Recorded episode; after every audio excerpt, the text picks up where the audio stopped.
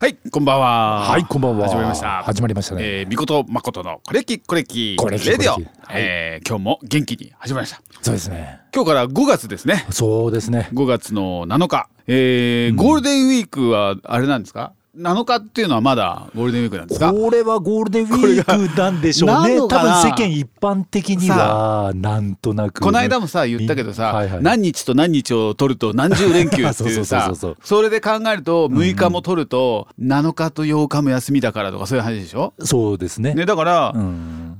今日5月の7日ということですけど、はいはい。まあきっとねうん。まだゴールデンウィークなんですか？そうじゃないですかね。ね まだまだ聞いてる皆さんは多分そういう方多いんじゃないですか、ね。でもあらかたなんか大体終わったムードだよね。やっぱり345がそうですよね。一番フィーバーフィーバーでしょ？うんフィーバーフィーバーうんいわゆる。フィーバーですよ。私もね4は、うん。あのうちスタジオ再再あそうですね。週休でお休みなんで、うんうんうん4はちょっとね、うん。お休みしてはいはいはい。家族サービスをね。あら、いいですねと。してきてねあら、いいですね。大変ですよ 休みの日にもうもっと疲れるってそういうああ、わわかります。あるあるですよねわかりますね。父ちゃんがあるある、のーそうなんですよ。仕事してる方がまだ体楽なことが多いですよね多いですね。実にい。やでもね、あの子供たちもさ、はいはいまあ少しな大きくなってきたからまあだいぶね、うんその楽になってきたけどさ、うんこのねちっちゃい頃とかはさ、はいはいはい。ゴールデンウィークとかっていうとさ、うんうんうん休みじゃない、当たり前だけど、何言ってんだだ休みだね。そうだね。うんうんうんあで、うんあの我々あのサービス業じゃないですか。はいはいはい。サービス業って赤い日は別に営業するじゃないですか。うん休みない、ねむしろ逆に忙むしろねむしろそういうことあるじゃないですか。うんよね、うんでも赤い日って保育園やってないんですよね。当たり前そうかそうかそうかそうかそうか。もうどうすんねんって感じで。あ、そうですよね。ねね今でさえさ、うんうん。もうちょっとねあの大きくなってきたから、うんそんなね、うん。うんうんあのまあ見てるのもさ、うんうんだいぶ楽になってきたし、ねそれこそ上のお姉ちゃんなんかは別に一人でも入れるから、はいはいけどちっちゃい頃なんかダメじゃん。誰かいないといけないじゃん。そうだよね。だからもうね、ゴールデンウィークでであの何日もや平日休みだとさ、あ平日じゃないの。か祭日なのか分かんないけどさ。さ。もうね1か月ぐらい前からどうするよ、はいはいはい誰がそこ休むよ。はいはいはいはい。うち奥さんもうん。サービス業だし、うんで一応あのみよく見てもらってるんお母さんお母さんとかおばあちゃんね、はいはいはい。おばあちゃんもまあサいわゆるサービス業なんで、あ、あそうかそうか。だから誰がどこでどうやって休み取ってどうするんだみたいな。そうか。それ大変だよね。特にこの昨今、うん。祝日みたいな日が、うん。動動いたりしてるじゃない？オリンピックそうだね。で。いたずらに。あっち動いたりこっち動いたり。あれそこにいたはずのがこっち来てるって。去年だっけ？オリンピックの関係でなんかあったよねめちゃくちゃだったよね。そうそうカレンダーとさ、うん。違うの。そう。あれ去年すげえ頭きてなんか明日え明日赤いのにやってる。ああ そうそうそうそう。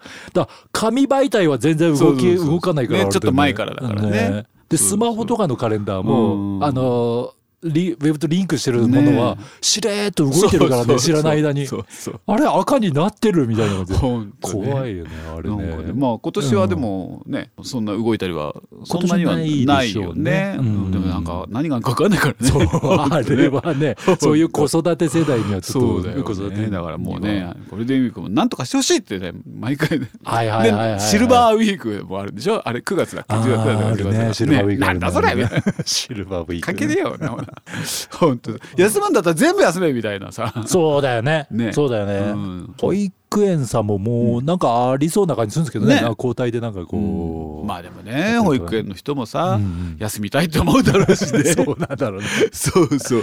で小学校もねうん。やっぱ休みね、まあそうだよね。今年はねこれでもやっぱいろいろなとこ混んで大変ですよねきっとね。きっとそうなんじゃないですかね。ね。特に今年は大型連休なんて言われてて、ね。うんどうなんでしょうか？よく元八バス停とか、はいはいはい。あきなんかちょっと見ましたよ？テレビで映ってましたね。元八バス停、カメラ張って。あー、ねあのあも元町寺バス停付近ね。バス停そうそうそう。そうあそこは必ずねあのニュースで出るところでね。今こんな感じです。そうそうそうでちょいちょい流してますね、最でやっぱりさね、あの中央道のさ、うんうんうん。八王子相模湖間っていうのは、うんうんうん。混むよね。混むね。もう混んだら動かない。そう。うん。で結構あの辺がさ、うんまあ逃げ道がそんなにないから、うんそうなのよ。うん。もう本当にあのね、うん。こ甲州街道通ってくるともうそれこそ一本道でどうしようもなんないから。そうなんですよね。でね山梨からこっちへ帰ってくるときに混んでて、うん。たまたま例えば観光バスの後ろについちゃうと、うん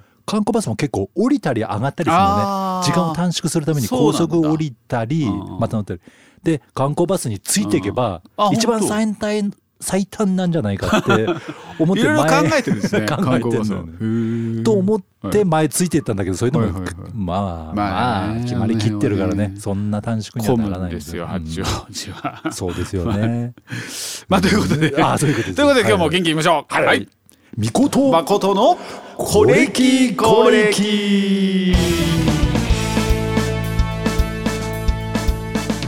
はいお送りしておりますみこと誠のこれきこれき。はい。はい行きますよいいですか、この番組は東京都は JR 中央線の八王子駅のそのまた向こうにある西八王子駅から徒歩10分の閑静な住宅街にあります音楽のスタジオ。スタジオオルウェイズから私たちみこと誠が音楽を中心としてこれが気になるということを発信していく音楽プログラムとなっております。はいいいですね。ちょっとね今日綺麗に言おうかと思って。綺麗ですね。綺麗に言えばねなんかね伝わるから。ほぼ息継ぎなしでここまで駆け抜け うん。るそれプールで言うと25メートルぐらい息継ぎなしでいけるね。そうですね、うん。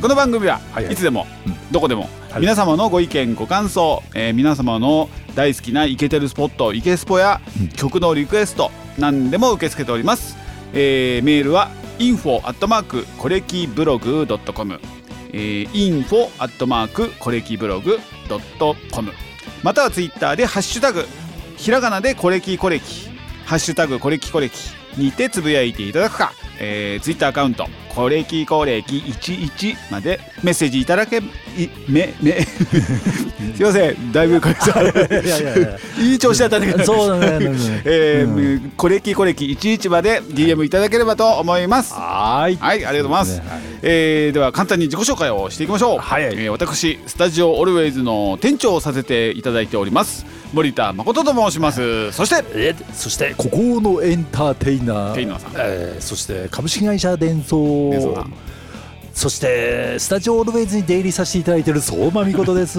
はいどうもです。はいはいこんにちはどうもです。こんにちは。どうも。どうどうですか？あれあれこの間ライブあライブしたんだっけ？どあーライブあやりましたね。したんだっけ？あやりました。あのライブの話？車マさんとこがそうだよね。18周年で。あーそうだだ18周年だ。そうですね。ねそうでちょっとやらさせていただいて。どうどうですかライブはそうですね、そこはかとなく。だもうと曲短くしてトーク長くてもいいよなんて言われたりとかもしてたいな。そうそう。結構トークが良かったのかなみたいな。何のリクエストあな。のかそうそうそうそうそう。トークリクエストみたいなのがトークでアンコール来るんじゃないかなとそのうち。なんかね。うんそうなんです。で我々のイベントもそろそろねそうですね。計画しないとね。いいです。そうですね。うん。あの企画しましょうまたねはいやりますんで、はい。ぜひその時はね、はいえーということでですね、うんうん。えー冒頭にも、えー少しねお話をしておりましたが、はい。ゴールデンウィークですよ。ゴールデンウィークですね。ねえうん。ゴールデンウィーク何なんですかねあれは何本当に、なんでしょうね。えーそもそも、うん。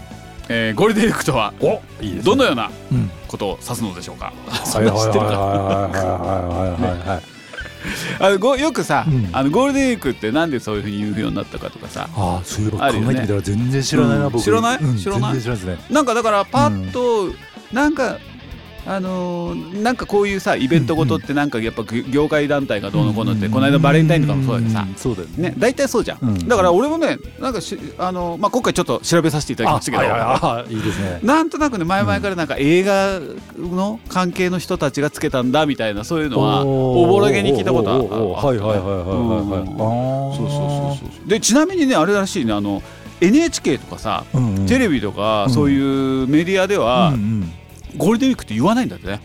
大型連休って普通に言ってんだって。ああそういやそうだなとか思うよね。うん本当うん。でやっぱりそれはその広告業界から来たこの業界の言葉だから業界を広告あ映画業界を潤すためにできた言葉だから言わないらいしいよね。あうん。なるほど。基本的にはね。ああうんらしい。ねええす言われてみると言われて大型みると連休ってね聞くね。まあでもいわゆる一般的に、うん。えーゴールデンウィークっていうと、えー合わせて4日間っていうのが基本ですよね。はいはいはい。知ってますか？その4日間。ああ知らないですね。三四五と。だからあとはももうもっと前のはいはい。もっと前のあれです。二十九そうそうそうああああそこがポイント。よよあー。4月の29と、はいはいはい。え5月3日、はいはい。5月4日、はいはい。5日はいはい。がまあ、いわゆる一般的なゴールデンウィークの祭日ですよね。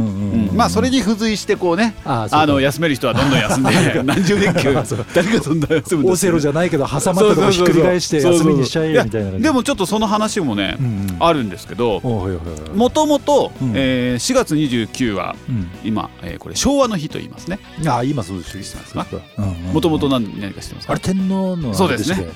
その通りです。はいはい。そこはもうちょっとまた話しない。それまたちょっと後に、うん。えー5月3日が憲法記念日ですああそうはい。はいはい5月4日は緑の日です、はいはいはいはいはい。えー5月5日は子供の日子供のですね日ですよね。はいうん。はいはい。それぞれ検証していきたいと思いますけ 検証かするほどの4ことない緑の日ね。はいはいはい、うん。まずそれぞれの祝日、まあ、昭和の日、はいはい。えー4月29日、えー昭和の日とはもともと昭和天皇の誕生日の日です、うん。皆さんご存知ですね、激動の日々を経て復興を遂げた昭和の時代を顧み国の将来に思いをいたすとされております、はいはいはい。昭和の時代を忘れないように今この時を生きていることへ感謝の気持ちを抱こうというメッセージが込められております、はいはいね、昭和生まれですからね我々。そうですね。そうですよ。ねもう気がつけば昭和は平成令和とね。そう三つまたいちゃってる。そうだよね。うん駆け抜けてるよね。そう俺らからも言うと明治生まれの人うそうだよね。になってるわけですすげえな。明治生まれだともう。さそうそうそう。とんでもねえじいちゃんみたいな。そうそうそうそう。でももう一個ぐらいいけそうな感じするよね。もう一個言っちゃうとよくあのーうん。なんであのー なんだ問診票みたいなところに昭和に丸とか令和に丸つけるとかで昭和そのうちスピンオフしちゃうんだよ弾き出されるんじゃないかなと思ねね。そうそうそうう。ん はい、えーそして憲法記念日5月3日、はいえー憲法記念日は日本国憲法の施行、はいはい。えー1947年5月3日を記念し国の成長を期すると言われております、はい。えーそして、えー緑の日5月4日。はいはい。緑の日は自然に親しむとともに恩恵に感謝し豊かな心を育む日と言われております。はいはい。えー国立公園など無料でひか開かれたり緑の日にちなんだイベントが開かれたりもしております、はいはいはい。そこでですねはいはいはい。覚えてますか？もともと緑の日は4月29だったんですよ。そうなんでしたっけ？そうです。あーいや。これね俺も調べてあそういやそうだったっけももともと昭和天皇が崩御されてはいはいはい。4月29が、うんうん。あのー天皇誕生日ということではなくなりました、うんでその時にうんうん4月の29が緑の日になったんですよ。ほー。というふうに決まったんですよ一度。あそうなんだ。そうな知らなかったなと思って。え緑の日になった？そう。だからその時は実は、えっうん。と、5月の、えー、なんだ4日はうん。休みじゃなかったんですよ。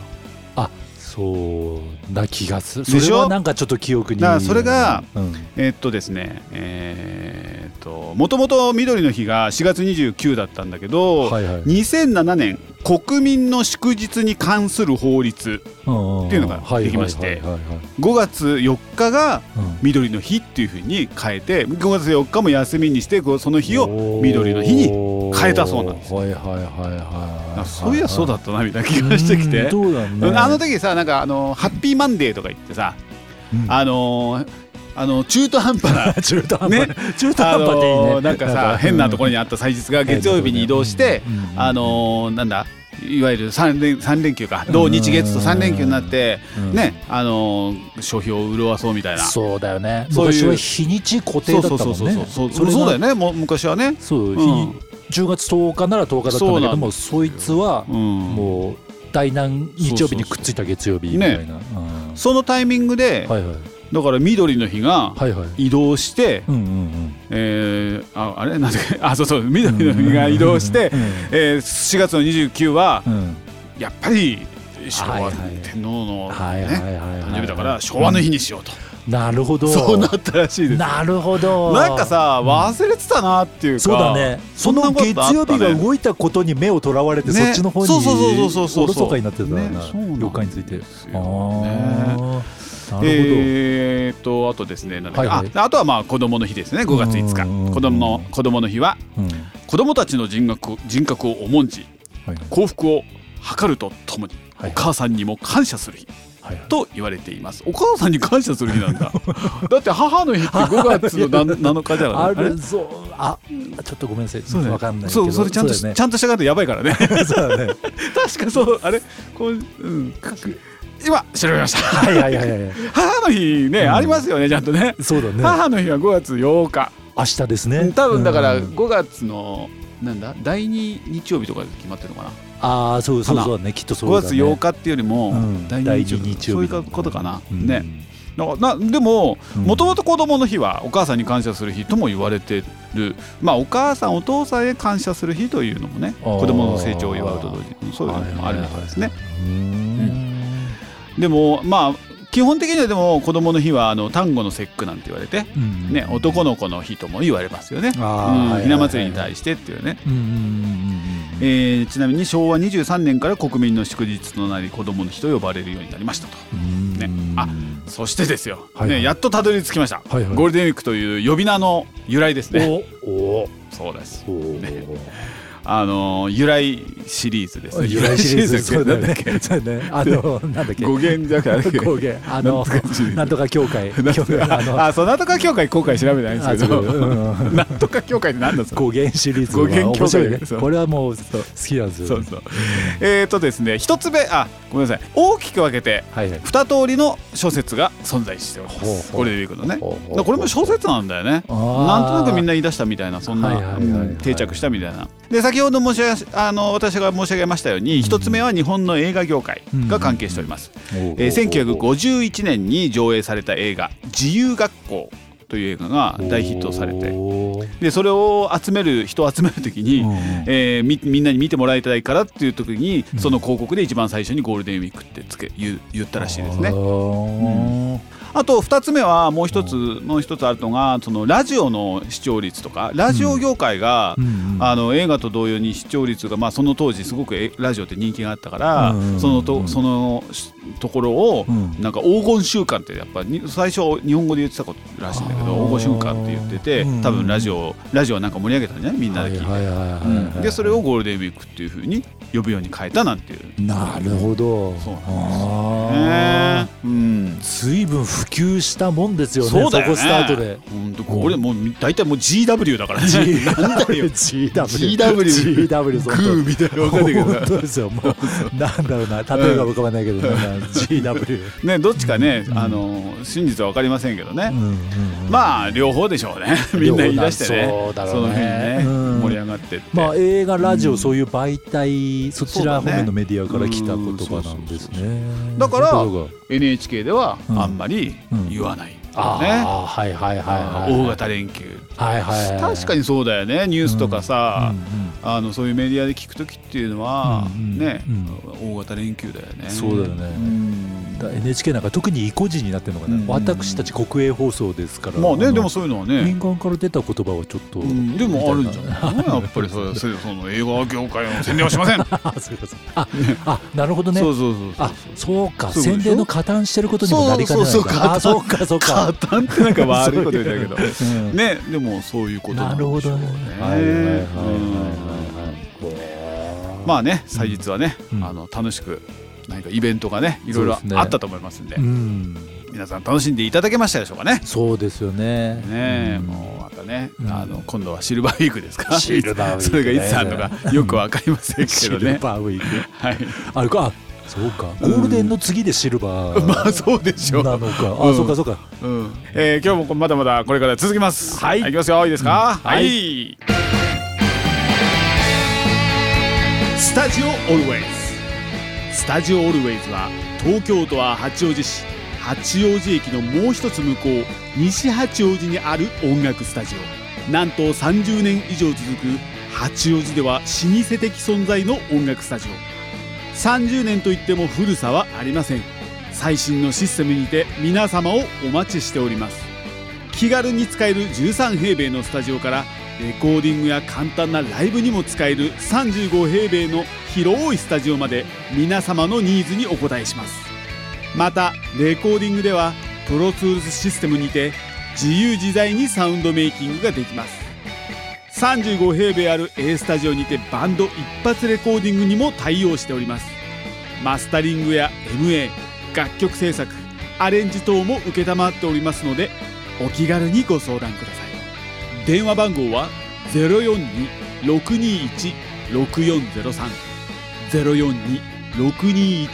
042-621-6403またはスタジオオルウェイズにて検索の上お問い合わせください。音楽のことならスタジオオルウェイズはいじゃあ最初のコーナー行きましょう。早い。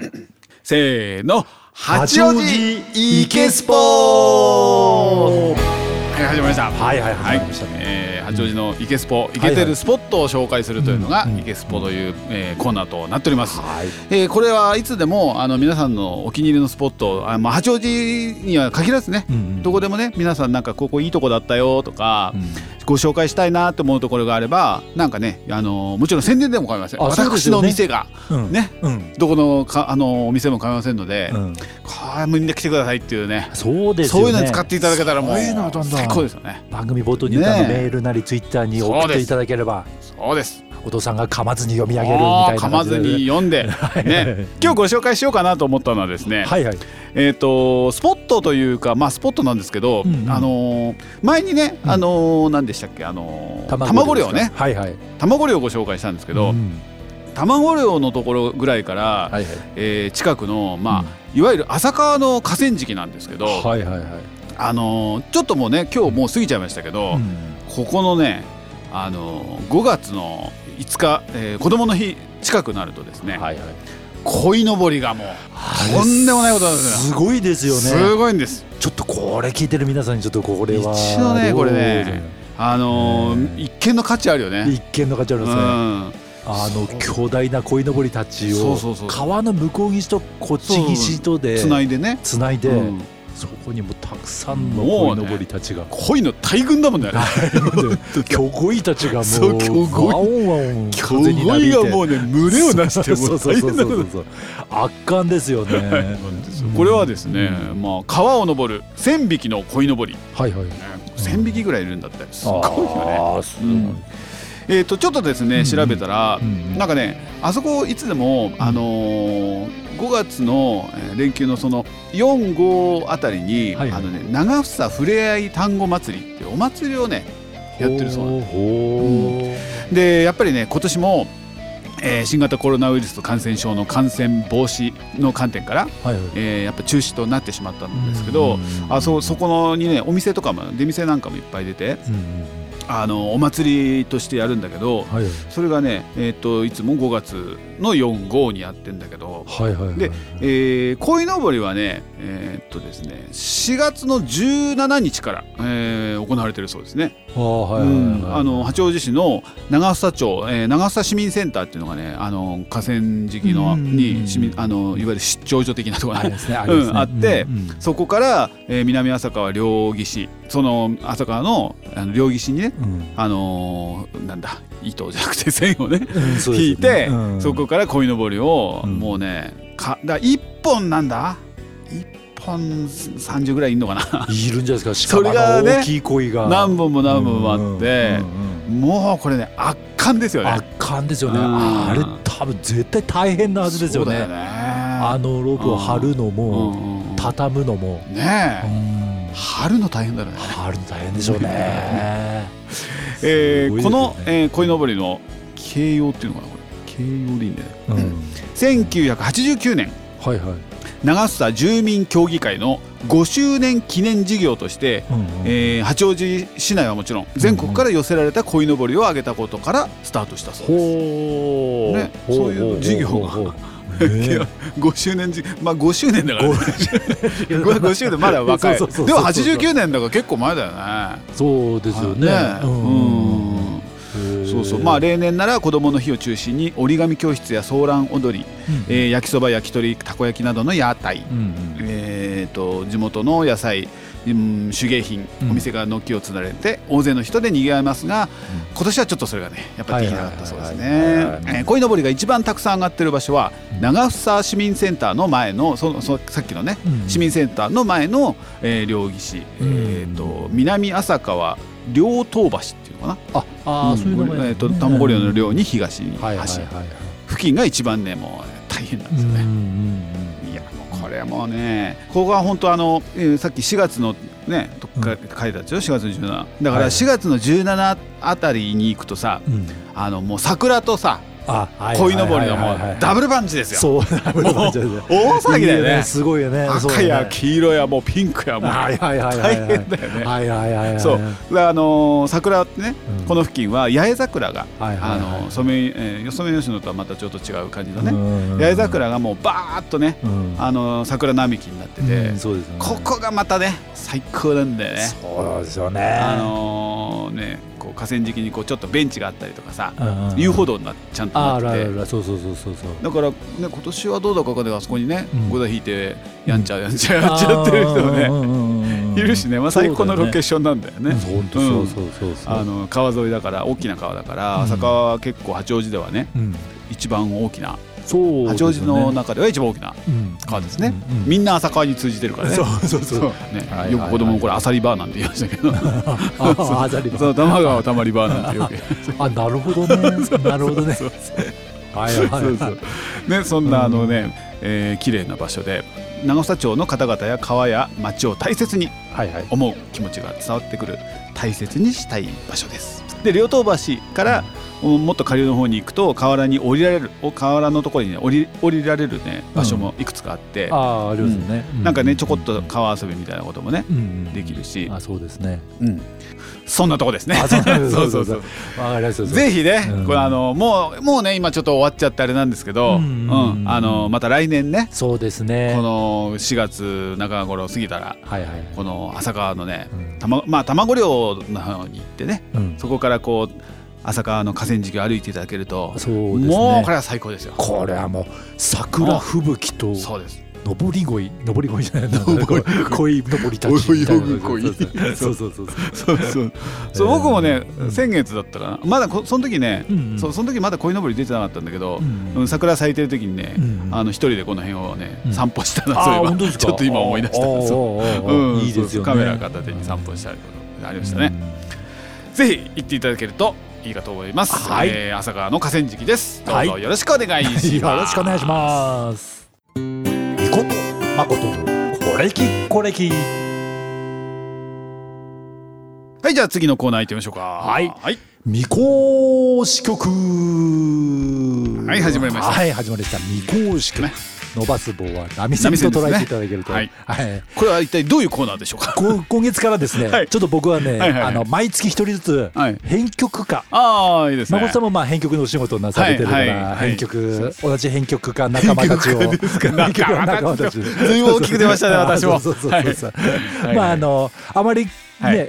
こうこう編曲家だけでクローズアップされることはあまりないでしょうけども、はいはい。はいそうです私はもう子供の頃からこの編曲家たちがものすごいこうああ、気になる。ね、言ってたよね。ううんん。明星の歌本なんかでもなんか、あのうん編曲家は誰なのかみたいなところまでちょっと読み込んだりまああんまりね。うん。うん。本当はまあ本当ははい優秀な編曲家は自分の編曲だと悟られないぐらいの人が言うまあああ、だとは。思うんですけどね。あんまり味を出さないのが出さないのまあそうです。ね曲の良さをもう来た材料で何でも料理作りますっていうのが編曲家でもあるわけですね。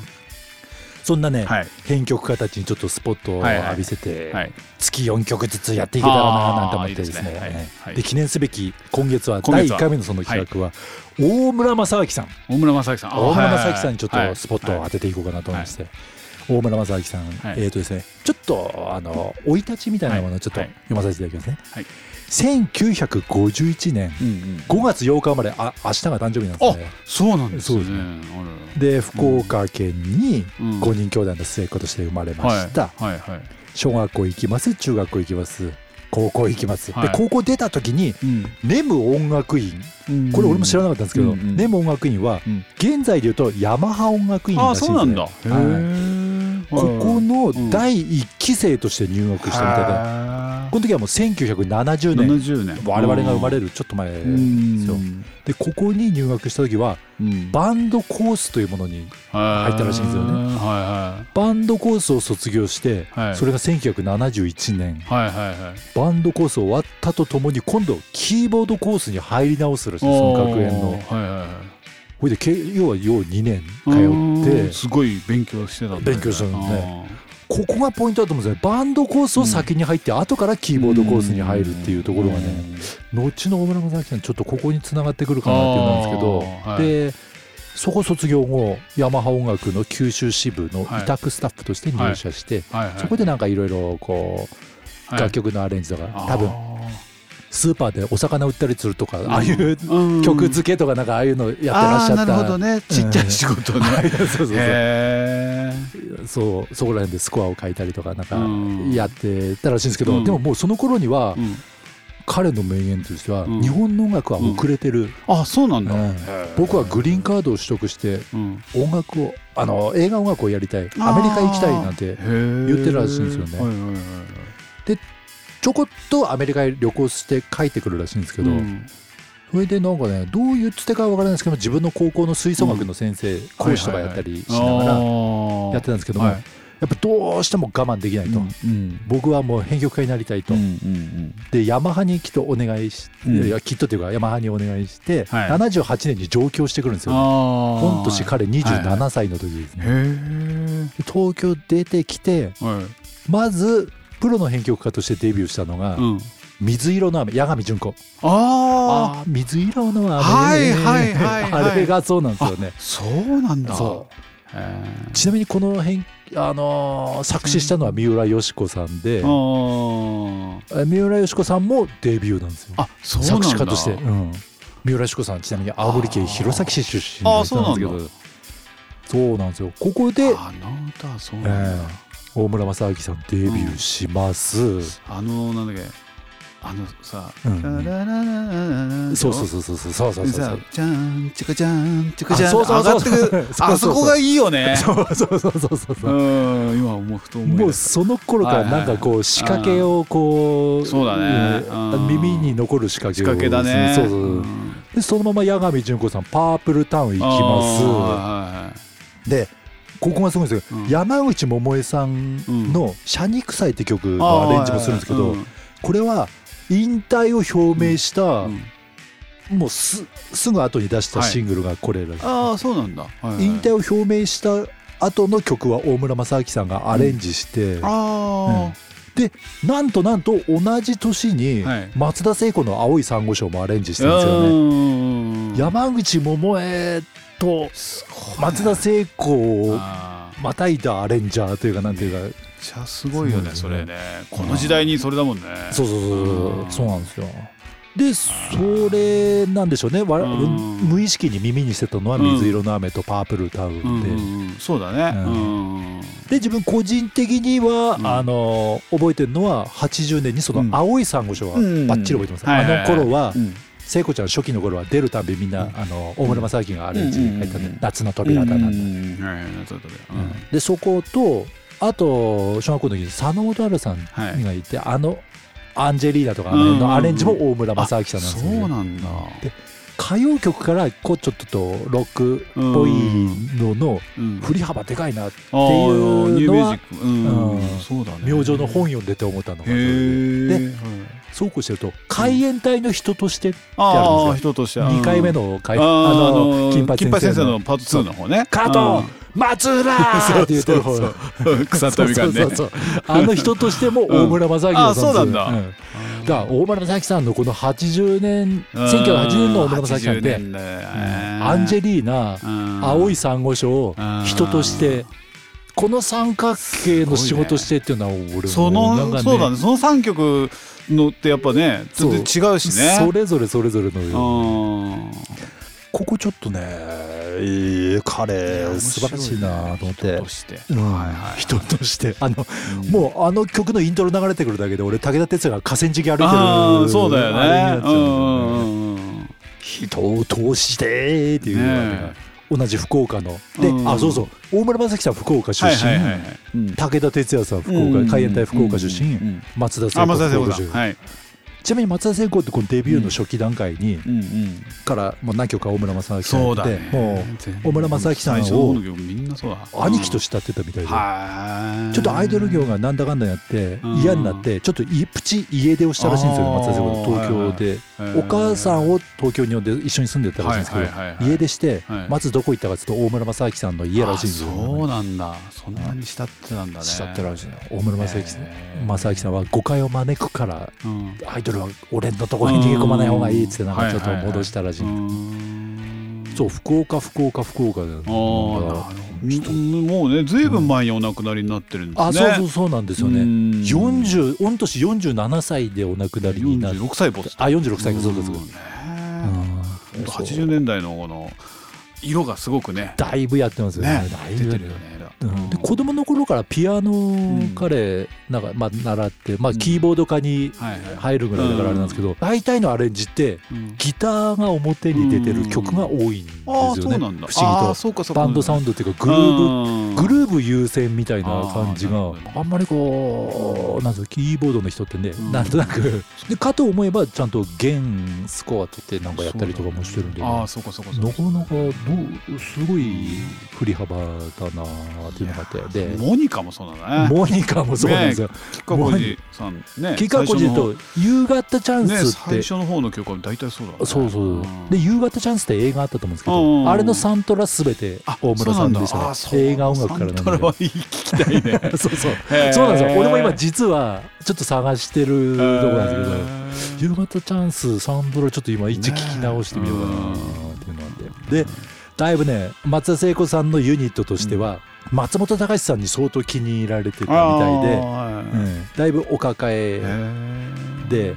えー、でもねあの松田聖子のプロジェクトって全部松本隆さんが赤いスイートピー以降かな、うん、あの松本隆さんが C 一発目書いてからは全ての発注松本隆さんらしいんですよね。そうなんだ。作曲家アレンジャーね、次何でいくぞカニでいくぞって。でユーミンになった時はしばらくユーミン、まあまあそりゃそうだよねって感じでユーミンのと松任谷正隆さんペアであのずっと作詞あ作曲アレンジはペアがずっと続くんですよ。でも後になって思うとユーミンのプロジェクトがあるところで終わるんですよねパツッと。で松本隆さんが最後の作品っていうのが「ハートのイヤリング」なんですけどそこから逆算するとちょっと今までを解体してるんですよね。あのなるほどねハートネアリングはもう大村正明さん、作曲は佐野元春で。でその前になってくるとあのユーミンと松田正隆さんを一回解体させるんですよね。はいはい、一回一回ユーミンと大村正明にアレンジ。へえ。以降なってるんだ、もう俺は大村正明で行くぞみたいな。まあ、もう一回あと、ユーミンとちょっと一回組まして。でそれがね「時間の国のアリス」っていう曲なんですけども。あそれは、うん、そう。結構だからユーミンと呉田カルホ作曲、松田聖子シリーズだいぶ続いたんですけど、長期政権が、の最後の曲ですね。そっか、ユーミン最後の時は大村正樹さんがアレンジなんですでこの時はもうだいぶ長期政権長かったんで、もうなんか耳慣れてるんですよね我々も。あタッチが。そうあ、そうかそうかそうだね、あのユーミンとなんか松山正隆さんの流れが、でここで大村さんに変わった時になんか急にグッと変わったイメージはあったんですよ。なんかこうノリが。なんか大人っぽいなっていうかなんかこうちょっとロックっぽいなグッて。だいぶね大村正樹さん、こうなんでしょうね、なんかこう仕掛けてますよねグルーヴ感でなんかこう、うぐってなるこうなるフックを、今日はですね、話の流れから言って、そんな「時間の国のアリスを」あいいですね、皆さん頭の中にずっと松田聖子の歴代のヒット曲を思い浮かべながらこれを聴いてもらうと。グッとロックっぽい感じ17枚目のシングルだもんね。あわそうですか、だいぶ。ね80、えー、1984年5月にリリースされて17だからまあいわゆるまあね熟成されて、熟成されて。きてるわけだからねもうね瀬尾さんそうそうそう。下手したらマンネリ化にもなりかねない頃にまあ、いわゆるね王道感もありながら、ありながら。ね、うん、だいぶプレッシャーだと思うんですよ、ね、なんか松あの後に佐野元さんも言ってるんですけども、松もまず松本隆さんに発注されると、花本さんの場合はなんか喫茶店に呼び出されて発注されて、松田聖子のシングルは1位じゃなきゃダメなんだよっていう、ああそうだろうね。いきなりプレッシャーポーンって与えられるらしいんですよね、やっぱもうバリバリの時代だもんねバリバリの時代、いいんですよ。なんかこのアナログ感とちょっとデジタル楽器をこうもうねでも84年だからね、そう。この曲もそうですけどドドバーンなんてあのドラムの音がねなんかデジタリーな感じロックとそのデジタルのね。そうそうそうそうそう好きなんですよね。聖子さんも調べれば調べるほど面白いね。面白いです。そうなんですよ。ロックンルージュとピンクのモーツァルトの間なんだね。あ それもなんかなるほどなるほどすげえなと思うね。あなるほどなるほど、うん。あそうそうそうそう。で大村正樹さんそうそうそう。いろんな方と組み合わせもあるんですけどあのあまあこれ来週再来週以降も話しますけどはい。松田聖子で言うと一回ね「ガラスのリンゴで」うん。細野晴臣さんと両なんつうの共作してるんですよ、アレンジを。あなんかもうそんな音大と組んだり若手の背中を。うん。そうだね。小室哲哉にアレンジをやり始めさせたのも大村さんなんですよね、渡辺美里プロジェクトで、はいはいはいはいはい。あのーあれね。そう。あのそう。ーマイレボリューションねはリューションそううんでこの後は自分でもやってけよっていうことだね。小室哲哉に言ったらしくて小室哲哉もなんかいろいろコメント残してですよね。だねいっぱいももっともいろいろ取っとかないとさあーすいませんそうねね面白い話いっぱい出てくるからねそうですねどう流しちゃうね今日はそんなところ今日はねでちょっとは松田聖子のいろいろ思い浮かべて皆さん時間の国のアリスを聞いてほしいと思います松田聖子時間の国のアリス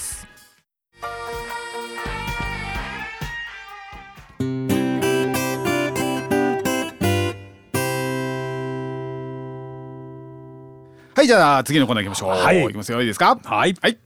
今日のアルフィー。イエーイ。始まりました。このコーナーは私誠が日本一の長寿バンドと私が勝手に申し上げております。ジ・アルフィーさんの曲をいろんな方面から個人的主観を大いに含めてご紹介させていただくコーナーとなっております。はい。はい。ありがとうございます。いいですね。えーいろいろね、うん。ご紹介させていただいてますが。そうですね。えー今日ご紹介したいなと思った曲は「あなたの歌が聞こえる」という曲であります。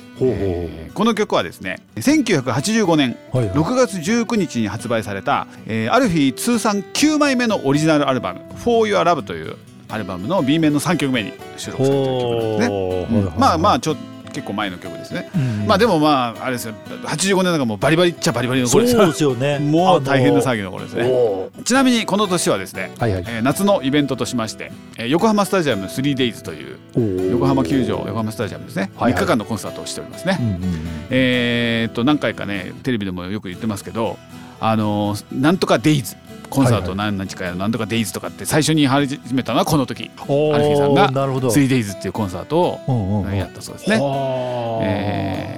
ちなみにですね私が初めて行ったコンサートはこの 3days でしたね。あ中学マジですか？2年生。えー。そうですね。えー。まあ思い出があれば。中二？中二です。横浜球場にね、緊張して 行った思い出があります。中この時ね、あのーチケットがさ、うんうん。あのバンダナなんで、ほこの時チケットにある日すごいすごい凝ってて、いろんなタイプのチケットがあって、うん。この時はバンダナチケットで、青いバンダナにこう 3days とか書いてあって、うんうん。そのバンダナに席がちゃんと書いてある。えー。そうそうそうえじゃあ世界で一個だけのバンダナ。そういうことそういうこと。うわうん。え終わってからも使えるそうそうそうだからもうそのコンサートの時はそのバンダナをこうアレンジしてこの辺につけたりとかして、うんうんうんそれでこうみんな持っていくっていうそういう。えうん。面白かったよね。えーで今回そのご紹介する曲が、はいえっ、となんかねまあミディアムテンポのねすごくね、うん。優しい高見沢さんが歌ってるね、うんあの高見沢さんもアコギを弾きながらはい歌う曲なんですけど最近ねあのアレンジャーさんの話もなんか僕してましたけど、これはあのあのアルフさんでよく出てくる井上明さんはい野木さん。はいはいはいですねはいでこの当時ね、もうこの当時よりちょっと後かもしれないけど、うんあの NHK で「ベストサウンド」っていうね、見てた。番組があっためちゃめちゃ食い入るように見てたよ。あれ面白かったね弘之最初からそうそうそうアシスタントがが中村恵美あそうだよ。見てた見てた。俺すごいそうそうそうそうあれで初めてピンポンって言葉知ったもんね。ああピンポン録音ね。ピンポン録 音。そうそうそうマルチトラックをこそうう映して映してみたいな。そう。そうそう見てたよ 俺は。死ぬほど見てたよ。ベストサウンド全部食いつきで。あ食いつきがすごい。見てた。あれを同じ頃にまあこっちも見てたね。あのねそう俺もョン上がるわね見てた見てて。で最近さうん。YouTube で誰かねそのある日出てた時のうん。あのベストサウンドをね上げてる人がいて。でそれでああそんなだったなーなんて思ってたんだけどこの当時に、うん。あのこの曲の解説をね、うん。あのアキラさんと一緒にしてるんですよね。あ。そうなんだ、でこの曲がうん。ギターのねハーモニックスみたいな音から、あのギターのハーモニックスってこうギターって普通ね、うん。あのご説明するとジャーンっていうこうビビーンって弾くんだけど、うん。ハーモニックスってこう弦をちょっと触ってポンって離すとポンポンっていう音がするんですよね。そういうテクニックなんですけどうん。そのテクニックでうん。始まるんですけど、うん。その音遣いがすごくね、特徴的で、うんでそれはもうもう普通のチューニングじゃなくて変速チューニングでやってるらしいんだけどこのめちゃそのチューニングはもうめちゃくちゃらしくて普通のギターじゃありえないらしくて。あそうでそれはアキラさんが、うん、あのー、考えた、うん、あのチューニングらしい、ね、この当時これはもうアキラさんチューニングだっていう。僕もどうやってやってるのか詳しくは知らないんですけど、うん、なんかそれそれはねテレビ番組でもその時ね、あのこれはね考えたんだよね。アキラさんじゃどうだなんて。いうのねそんなことをねあのおっしゃられてますよね。うん、あのやっぱりねそのギタリストなりギター弾く人が、培ってきたものから出てくるものと、やっぱそういうねアキラさんとかその編曲家ねもうもしくはこうキーボードとかこう鍵盤のね感じから出てくる発想から出てくるギターの捉え方ってやっぱ全然違うだろうからね。そうだね。まあ、そんなこともねきっとあると思いますけど、そんなことをね、あの解説されてましたね。はあであのさ、ベストサウンドさベストサウンド、そう、さっきのベストサウンド、えー、講師が最初あのえっとなんだっけアキラさんがやったのはねベストサウンド2なんだね。ああそうなんだ。そう86年からやったやつで。で始まったのは85年で、うん、あのー、その時に難波宏之さんと中村あやみさん。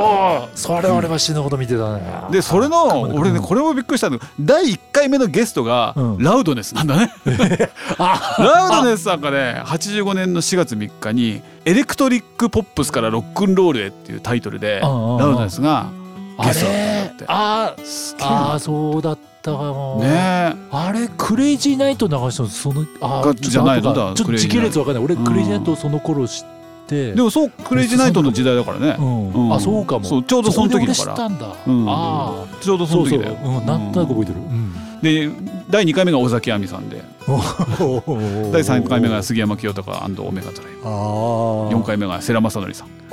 次が小田雄一小田雄一郎って誰なんだろう。小田じゃああのねあ編曲家松聖子の曲も作ってる。ああとね。そう、でその次は山本教授さん。白井孝子さん。あ白井孝子あまあまあそれからね続々と続くんですけどね。でまあいろんな方出て。で井上彰さんがパート2で司会をされてて。でそのえっとなんだっけな。86年の5月5日アルフィーのアコースティック主義というねテーマでアルフィーがゲストで出られた。のえー、様子でそういうことをね、はいはいはい、語ってらったらった 語ってあのいたようですね。これね画期的な番組だったよね。画期的な番組結構マニアックなことまで言ってさ。そう。でねそうだね。俺難波宏之さんの時見てて難波宏之さんがやってたバンドがなんだっけなんだかワンダーだったんだけども。あ戦争ワンダー、ね。あ戦争、うん、そうだ戦争ワンダー。そうそうそうそうそう。うん、その二人連れてきて、うんうんうん、ファンクってこんな感じですとか、レゲエってこんな感じですみたいなジャンルごとになんかサンプリングみたいなバンド演奏をその場でポンポンポンポンしていく。そのファンクが何が起こったかぐらいなんだこれだっていう。ね面白い番組だった面白かった面白かった。ちょっとすみません話えベスト脱線しましたけど。そうそうそう。そんなえっと今日ご紹介したい曲はその時にえもうあのねお話しされておりました。はいはい。なんかね、うん、あのもともとねあのこの曲はね「えーと、なんだ From Radio」とかっていうこうタイトルで歌もともとライブで歌われてた曲らしくて、うんうん。なんかね映画音楽とかをイメージして作られた曲だそうで、うん、2012年に発売されてる「アルフィー・ゲット・リクエスト」っていうセルフカバーアルバムがあって、はいはいはい、そこにもね収録されてるんですけど、うん、またそれは全然違うアレンジなんですね。あそうなんだ。まあ正直ね僕はそのそのアキラさんアレンジの昔のやつはの方が全然いいというか。まあでもだから、まあそういう意味では、まあ映画音楽をってイメージしてるんだったら、うん、全然違う映画でしたね。もう本当あのまあそう言われれば映画音楽だなと言われればこの新しいアレンジもああなるほどな、すごく叙情的な感じがあってああなるほどなと思うんですけど、まああのその昔の「フォー r ラブに入ってるバージョンはもっとね、はいはいはい、あのなんていうか優しいというかね、うん、そんな曲です。はいはいはいはい、では、えー、ご紹介します。えー、86年に発売された「For Your Love」から「ジ」あごめんなさいこの時はアルフィーですね「For Your Love」からアルフィーで「あなたの歌が聞こえる」はい、ありがとうございます。はいはい。はい。えー、ではエンディングですね。はい。はい。えー、なんと来週からゲスト会ですね。えー、来週からなんと5週にわたって。5週にわたって。はいはいはい、えー、ニュースパイラルコードさんというバンドさんあ来ていただくことが決まっております。ニューの U が W じゃなくて U の方ですね。ね。あのこちらのバンドさん実はですね、はいはい、全員ね別に八王子出身というわけではないんですがね、うん、あの私とね、うん、だいぶ深い関わりを持った方々がいらっしゃるバンドで、ね、さんとディープな関係の方々もうそれはもう、それはもうディープな、はいはいはい。ね、でまあでも八王子に住んでる方もいるんでもともと八王子でね活動も結構されてるので、うん、ぜひ八王子ロックに入ってくれとお願いしております。はいはい、いいですね。ね来週から。大騒ぎで楽しくなっておりますがね。はいはい。まああの検索してもらえばニュースパイラルコードでねあの検索してもらえば、うん、あのホームページもありますし、アップルミュージック等に各種サブスクでも聴けるということなので、はいはい、ぜひね予習していただけると。予習してスパイラルコード。ね、うん、そうそうそうそう、えー、この番組では皆様のご意見やご感想皆様のイケスポ、はいはい、曲のリクエストなど何でも受け付けております、うん、info アットマークコレキブログドットコム info アットマークコレキブログドットコムまたはツイッターでえー、ハッシュタグひらがなでこれっきこれきにてつぶやいていただくかまたはツイッターアカウントこれっきこれき11までメッセージいただければと思う次第でございます。はい。はいえー、言い残したことないですね。そうですね。はい、はい、それではまた来週土曜日、えー、夜9時にお会いいたしましょう。せーの。さようなら